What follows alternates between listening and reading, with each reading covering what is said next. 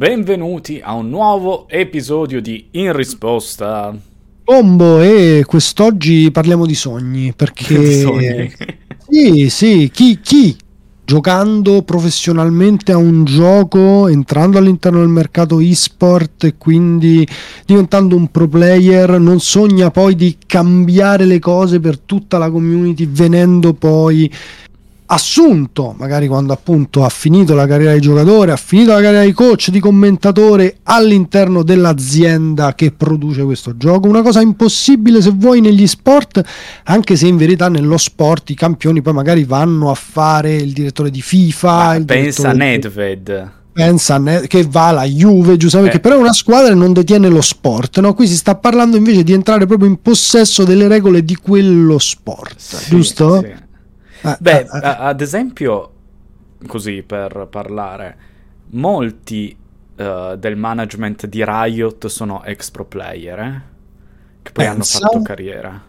Pensa, e oggi infatti parliamo di una notizia che mh, dovete seguirci un po' perché è complicata, cerchiamo di spiegarvela nel miglior uh, modo possibile, che uh, riguarda John Finkel. Jo- chi è John Finkel? John Finkel è Magic, John Finkel è il giocatore più titolato della storia di Magic, o praticamente il giocatore più titolato della storia di Magic, ha cominciato a vincere, pensate, del 97, quindi tantissimi anni fa e ha una carriera lunghissima dove ha vinto Pro Tour, è stato il primo a vincere un Pro Tour dopo essere messo nella Hall of Fame, ha fatto, è proprio, tra l'altro è anche un pro player di poker, un giocatore che rappresenta questo gioco veramente in tutto il mondo. Allora, che cosa è successo? Alta Fox si chiama? Che sì. strano. No, sì, mazza che c'è un nome che sembra una carta di Magic. Alta Fox. Cioè, ti, due mana faccio alta, fa- alta Fox, pesco, no? E splitto Wizards d'Asbro. Spoiler. esatto. cioè, Alta Fox è uno dei... Eh, io qui sugli argomenti economici sono sempre un po' in difficoltà perché non sono un grande conoscitore, mi aiuterai tu, vero? Sì, economia aziendale, quindi ah, almeno un, po un esame alle spalle, bravo. Un po' di anni e, eh, quindi è uno degli azionisti sì, fa, eh, mi pare detenga il 3% di Wizards. Di Asbro, di, di Asbro. Di Asbro, di... ancora meglio, sì. E ha messo all'interno della Board of Director, se non sbaglio, quindi all'interno del board, all'interno del consiglio di eh, Asbro, che detiene Wizard of the Coast al 100%, John Finkel. Quindi sono stati loro a voler dare fiducia a un giocatore per dare una mano nel processo decisionale ad altissimo livello, perché poi appunto quando un uh, investitore fa una cosa del genere, decide di mettere una persona nel consiglio, si fida moltissimo no? di questa persona e vuole che vengano fatti i suoi interessi lì, chiaramente quando si parla di soldi.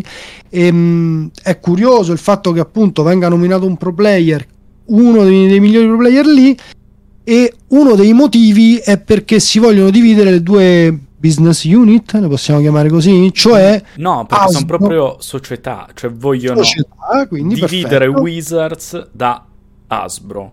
Esatto. Facendo leva sul malcontento dei giocatori, in particolare per quel che riguarda in realtà Magic Arena e il competitive. È una scelta assolutamente politica, questa di mettere un pro player per guidare questa azione. C'è da dire che il 3% non è che vale così tanto per poter prendere da soli in autonomia questa decisione, certo. però hanno questa idea. Hanno anche scritto una, tra virgolette, lettera di intenti.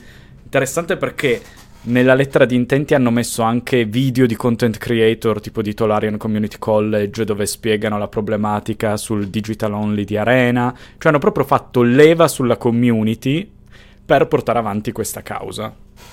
Pensa, pensa che era uh, comunque appunto tutta una cosa che um, qualunque giocatore magari competitivo avrebbe voluto fare, voluto dire, e lo fanno loro in un ruolo che è uh, molto più importante, però appunto dando fiducia a um, un ex pro gamer che dovrebbe sapere effettivamente essendoci si trovato, no, eh Fabri, sì, eh, quali sono le problematiche a cui tu vai incontro e eh, in qualche modo che devi eh, cercare di risolvere, no? Sì, c'è anche da dire una roba, che abbiamo visto con l'ultimo report di Asbro quanto incide sul fatturato Wizards.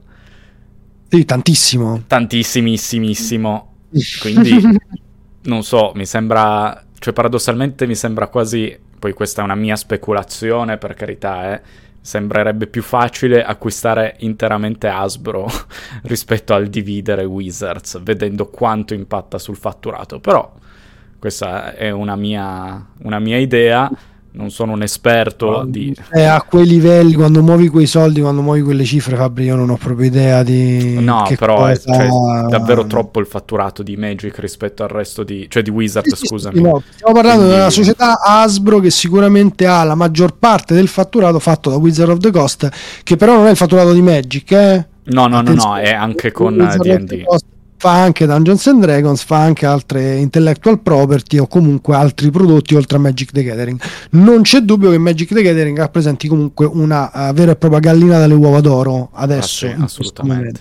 Anche perché continua a fatturare anno dopo anno di più, e l'abbiamo detto noi qui risposta a scombo, tramite l'aver azzeccato come eh, andare sulla propria uh, fanbase con uh, Secret Lair e carte con arte alternativa che stanno avendo grandissimo successo eh, anche attraverso le reti dei collezionisti e uh, invece per quanto riguarda il gioco organizzato il gioco competitivo complice anche la pandemia eh, c'è qualcosa che non va o quantomeno c'è Mm, ci sono delle lamentele sicuramente sui social network, sicuramente da parte dei content creator che poi bisogna ragionare sul fatto che i content creator non sono la maggior parte delle persone, sicuramente influenzano quello che le persone tendono a pensare, ma mh, a parte che non sono seguiti dalla maggior parte dei giocatori, no?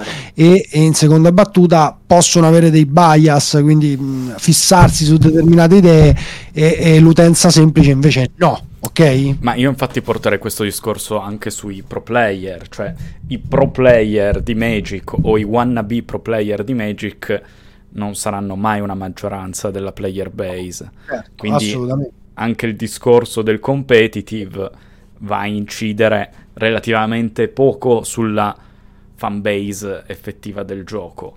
Però l'intento mi sembra nobile, la vedo molto difficile anche perché se splitti davvero Wizards da Hasbro, perdi tutta la struttura aziendale di Hasbro è interessante, senza entrare nel dettaglio così complesso di economia aziendale, ragionare invece sulla magia del pro player che entra effettivamente nella board of directors, cioè entra a dare un contributo importante non ai piani alti, proprio quelli altissimi. Eh sì, a quelli sopra i piani alti. E, mh, mm, mi dai un gancio ottimo perché eh, conosco alcune storie, sono, uh, conosco anche delle persone ehm, che eh, hanno fatto la stessa carriera all'interno di altre aziende. Non so se sai, per esempio. Zio Akira, raccontaci una storia. Raccontaci una storia. Eh, non so se sai che eh, Programming Italia, l'azienda l'azienda per cui tu lavori ha organizzato più volte all'interno della cattedrale Lucca Comics and Games gli Italian Sport Open e li ha organizzati di Quake Champions, che è un videogioco ovviamente pubblicato da ID Software,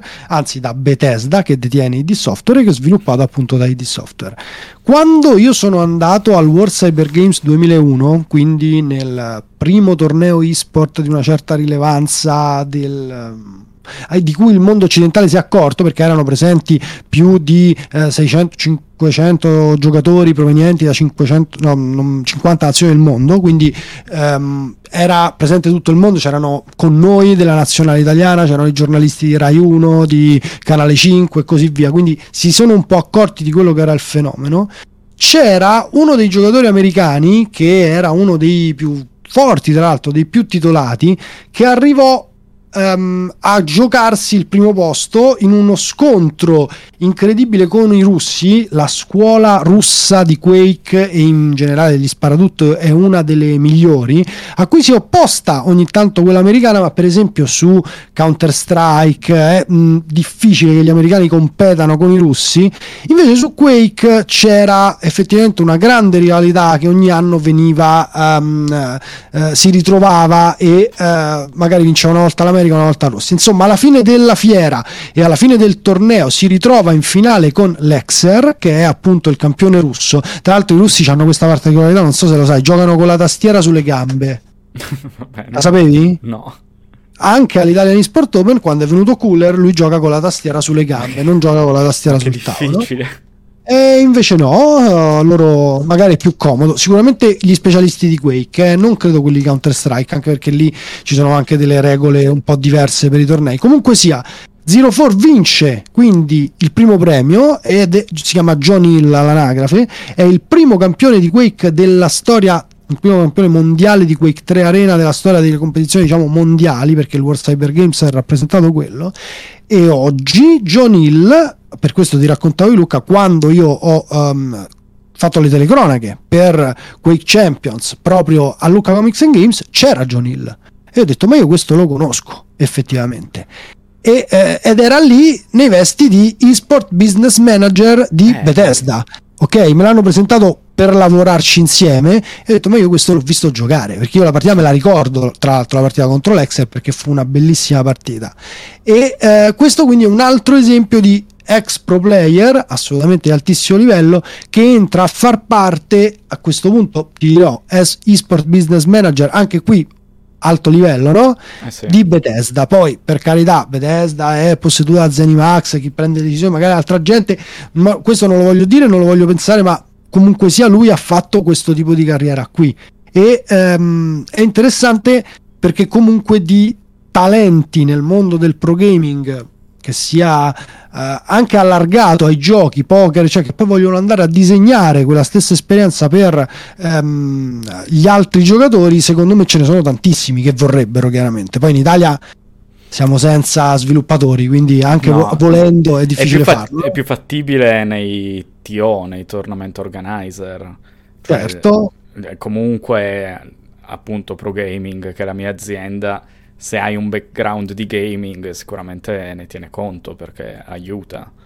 Certo, no, vabbè, ma non- eh, io ripeto, era proprio quelli che poi sono arrivati a disegnare quelle esperienze. Magari se avete altri esempi, io posso raccontare delle altre storie perché, per esempio, c'è Nicola Geretti che voglio citare, però è uno- una persona che ha fatto una startup. Nicola Geretti è il primo campione di Unreal Tournament della storia, il campione del mondo, eh? Quindi è il primo italiano a vincere un torneo e-sport molto rilevante che era uno contro uno di Unreal Tournament nel 2003. eh. Perdonami, lo devo fare. Tra l'altro con la tag Sol, il team Ah, il- che avevo fondato, che ha fondato c'è qualcuno un conosce. Qua, qua c'è, ma devo Beh, farlo, sì, no? sì, perché è il sì. primo campione del Corretto, mondo, tra l'altro, insomma, lo- l'abbiamo eh, aiutato anche un po' noi assolutamente a suo tempo. E lui ha creato un gioco per cellulare che è un gioco e-sport, però ripeto, ha fatto una startup, è un esempio un po' diverso, se vuoi. Il gioco, tra l'altro, è molto figo, si chiama Armajet, per chi volesse provarlo, è un free to play ed è un ehm, è riportare il gioco di Quake in una dimensione touch 2D che non era facile come concetto, eh? non era facile come concetto. Invece loro ci sono riusciti molto molto bene. Se- Secondo me il gioco è molto divertente e provalo perché vedrai che ti, divor- ti divertirai, è anche Yes. facile da giocare. E ehm, appunto poi ci sono, c'è tutta la storia di Stermi e Faceit, però lì appunto è riuscire a trovare capitali, convincere persone e fare una startup. È un po' diverso secondo me, credo anche secondo te, no? dall'essere assunti da. No, secondo me no, in realtà, perché Mm. il concetto è arrivare a vivere di gaming, ok? È questo che ti fa fare uno Però vivi, switch. vivi di gaming anche facendo lo youtuber. Eh sì, Eh, però io- lo youtuber quanto duri come youtuber? Cioè quanto è una professione fra 15 anni? Invece in generale secondo me... cioè- Diglielo io Toby. Diglielo a io Toby, sì che... Eh, No, dipende come la fai, anche lì è la popolarità effimera, Fabri. Io, io però qua vedo appunto una cosa un po' diversa, proprio il, lavo- il mondo del lavoro, no? Cioè quindi è, non è Mm. proprio vivere di gaming, ma partire dal conoscere sicuramente il gaming, eccetera, e poi entrare all'interno del mondo del lavoro per cambiare quell'esperienza che hai vissuto. Qua vedo questo. Ok, ok. Sì, io lo vedo in maniera più, come dire, bambinesca, appunto, del dire vivo col mondo dei, gioca- del- dei videogiochi. E che sia youtuber, influencer o addetto al lavoro, comunque. No, secondo me c'è da differenziare molto okay, le due categorie, perché, anche perché da una parte si arriva proprio studiando, no? Cioè, studi programmazione, studi grafica, sei un bravo grafico e vai a lavorare per una società di video, per fare l'esempio del grafico. Qui eh, eh, abbiamo parlato di storie diverse e di gente che appunto poi è andata a ridisegnare il sistema competitivo, adesso John Finkel probabilmente aiuterà a farlo, no? del circuito a cui ha preso parte. Sono convinto che di storie dello sport ce ne sono tantissime, mi viene in mente sì. Platini, sì. ovviamente. Mm, ma uh, non, non... il punto è conosci talmente tanto bene quell'ambiente e uh, sai effettivamente quali potrebbero essere le falle e le soluzioni da portare meglio di chi lo guarda dall'esterno e dice ok dobbiamo andare in quella direzione perché aumentiamo il fatturato o no sì, poi ad esempio su, sulle grosse aziende, come anche Wizards, vogliono anche persone, persone all'esterno del gioco e della community certo. per dare una prospettiva differente. Quindi lì a livello manageriale è sempre trovare il giusto bilancio. Però sicuramente in tanti sognano il percorso di Finkel non solo per le vittorie, eh, per carità, ma anche appunto per il riuscire a entrare nell'azienda che comunque ti ha creato, perché lui è diventato... Eh sì. È diventato così, gra- cioè è diventato è, Finkel grazie a Magic. È uno dei pochi giocatori di Magic ad avere una pagina Wikipedia per eh no, quanto chiaro. è popolare, quanto è... Cacchio, la pagina Wikipedia. È dominante anche, eh, che si sta mh, mm, parlando di un tizio che ha vinto 3 Pro Tour, 3 GP, ha fatto 8 top 8 ai Pro Tour, 16, no, 16 top 8 ai Pro Tour, scusami, e 10 top 8 ai GP. Mamma mia. Mamma mia. Eh, eh, veramente l'appellativo John Fink, cioè la, l'appellativo, scusami, la frase John Finkel e Magic che tante volte ho sentito dire non, non risuona vuota in questo caso, nonostante sia abbastanza retorica, no? No, no, assolutamente. E adesso è effettivamente diventato Magic perché... o almeno una parte del 3%, esatto. del 3% di Asbro deterrai sicuramente più di Magic, perché vabbè, insomma, non lo so, non però lo so. Ehm, vediamo, vediamo. Ehm, sai, in questo momento di eh, evidente dubbio esistenziale un po' del mondo, no? Con la pandemia che forse ci lascia, forse no, la strategia questo quella, e un Magic cartaceo che ha dovuto fare a meno dei PTQ, di quel, di quel sistema che comunque per molto ha unito pers- le persone in community, no? Chiaro. Mi senti? Sì, sì, sì, chiaro, chiaro. Eh, dicevo, per moltissimo i PTQ sono stati il collante ed erano comunque un evento a cui si rivedevano tutti quelli che volevano in qualche modo competere e se tu aggiusti quella strada, quel petto pro, quel modo di vedere il gioco, aggiusti, non è detto che va aggiustato, migliori, un po' va aggiustato, però comunque sia appunto eh, lo porti a un nuovo livello, credo che ne potrebbe beneficiare comunque sia a cascata tutto il tuo prodotto. Sì, uh è vero che durante la pandemia c'è stato un boom di vendite di Magic cartaceo. Sì, spinto, questo è particolare. Spinto da, secondo me dall'effetto collezione, perché hanno preso il modello carte vero, Pokémon. Vero, vero. Una rara... sono saliti tanto i prezzi anche, eh, questo va detto. Sì, sicuramente, però hanno preso il modello Pokémon, cioè una rara ce l'hai in due versioni una normale e una super gigatamarra. Quindi il col- collezionista andrà a prendere la gigatamarra, il player invece va a prendere la rara normale. Eh, perché vuole semplicemente giocare. Questo modello secondo me funziona. E io sono sempre stato un grande sostenitore di questa roba. Vediamo con Kamigawa che l'hanno portato all'ennesima potenza ma è un processo che è iniziato negli anni e che sta dando i suoi frutti, cioè il collector booster non è che lo devi comprare per giocare a Magic, lo no, compri certo. se sei uno youtuber o se sei certo. un collezionista. o se sei un collezionista, chiaro. chiaro. Beh, eh, eh, sì, tante cose veramente che, che, poi fanno lo status attuale del gioco, no? tante cose da valutare e che sicuramente saranno tutti i problemi sul tavolo di questo fantastico board, me lo immagino in cui appunto John Finkel che guarda gli altri con fare, non lo so, da, da pokerista, esatto, cerca, di portare, ci cerca di poker face esatto. cerca di portarsi a casa qualche risultato per non lo so insomma riformare sempre che ripeto poi sia nella voglia di Wizard quando riaprirà tutto il sistema eventi che secondo me il sistema eventi era importante e questo l'abbiamo detto tante volte i GP erano comunque una pubblicità per Wizard of the Coast e per il gioco perché i GP venivano presi d'assalto da tutti non solo da chi voleva competere nel GP. Anche tu sei stato ai GP, no? Eh certo, Quindi sì, sì. Per fare community, per stare con le persone, per fare i side event fantastici. Vedremo quando appunto ripartirà quel, quel treno quali decisioni diverse potrebbero essere prese. Assolutamente sì. C'è da dire che anche Magic Arena è un modo per attirare nuovi giocatori, è una vetrina incredibile. Certo. Però appunto, riprendendo un po' la critica di Alta Fox, Magic Arena adesso è semplicemente un gioco, un software dove escono nuovi set e basta, mai più nuove feature, sta rework dell'economia, boh, vedremo. È come il competitive, devono tornare a investirci, cioè mm, devono sì. tornare a investire su un sistema competitivo cosa sì, che ad oggi... Bisogna capire se quello dà effettivamente dei vantaggi al gioco e secondo me assolutamente sì.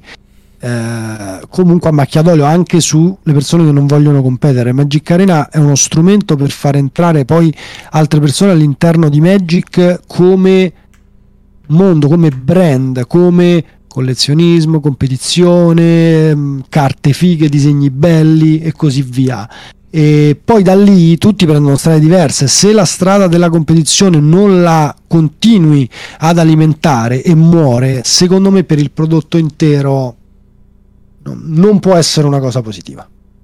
No, questo chiaramente. L'abbiamo sempre detto, Magic ha un sacco di target differenti. Esatto, esatto. Poi quale sia quello redditizio, più redditizio, chiaramente... Lo sa Wizards.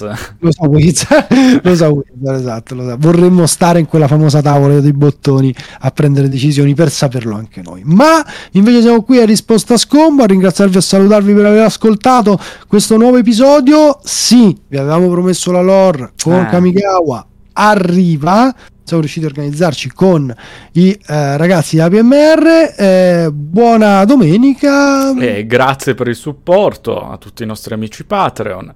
Certo. E, e, grazie a Simone che sta per scegliere il tema della puntata, tema musicale. Il tema no, musicale. forse lo devo scegliere io. Eh, non lo so, eh, sei molto. Mi, mi, hai lanciato questa palla Beh, eh, e non sai neanche se l'avevi tu la battuta, adesso abbiamo fatto, siamo andati anche sulla pallavolo, sport che tra l'altro a me non piace. e, free ehm, Akira, ma perché devi fare free dissing? Io non ho fatto free, non ho detto brutto, ho detto a me non piace, visto okay, quanto sono stato invece sì, sì. Del tutto proprio super politically e non sì, solo... correct, dai. Di più, di più, di, di più, di, di più. Di più di più, oh. super politically no, però, tre di tutto correct sono stato e eh, detto questo allora il tema abbiamo parlato di competizione abbiamo parlato di sogno inizialmente di trasformazione anche di divisione anche di divisione e poi però mi viene in mente Divide by Zero che non è una canzone ma è una carta di Magic No, eh, facciamo allora trasfo- la trasformazione. Che secondo okay? me abbiamo già fatto, eh? Te, dobbiamo scriverceli però, eh? eh? No, no, andiamo a filosofia. No, no, eh, va bene, trasformazione. Trasformazione. La trasformazione. Allora, una canzone che... Um... Io ce l'ho. Ed è la mia canzone preferita, tra l'altro. La tua canzone preferita di sempre? In assoluto, sì, eh? sì, sì. Ammazzalo. E allora, i miei sono... Non ricordo la band perché... Eh Dimmi il titolo allora, che la cerco. In, in, intanto vai tu che io la cerco io ah, perché okay. voglio mettere quella. Vai pure. La mia canzone preferita di sempre parla della trasformazione dopo un ritorno a casa ed è Territory dei The Blaze. Roba estremamente hipster slash da fattoni. Però la mia canzone preferita e finalmente ho avuto un tema per buttarla dentro alla nostra playlist Aspettavo Bravo. questo momento da un sacco di tempo. Adesso pensa quanto sarà imbarazzante. Io sto cercando nella mia playlist la canzone perché non mi ricordo veramente. Pensavo, e invece, vedi, mi ricordavo bene. Si chiama Ghosts. Ghosts. Ghosts. quindi fantasmi, ed Sì. è degli August Burns Red. Parla effettivamente di trasformazioni, non in senso lato in verità. Non la conosco, la ascolterò con molta curiosità. Beh, è una canzone metalcore, eh, quindi non ti aspettare Mm. niente di particolarmente ricercato, ok? Però è una bellissima canzone perché ehm, poi se l'ascolti dimmelo e fammi sapere se hai capito chi sono questi ghost, ok? Va bene, va bene.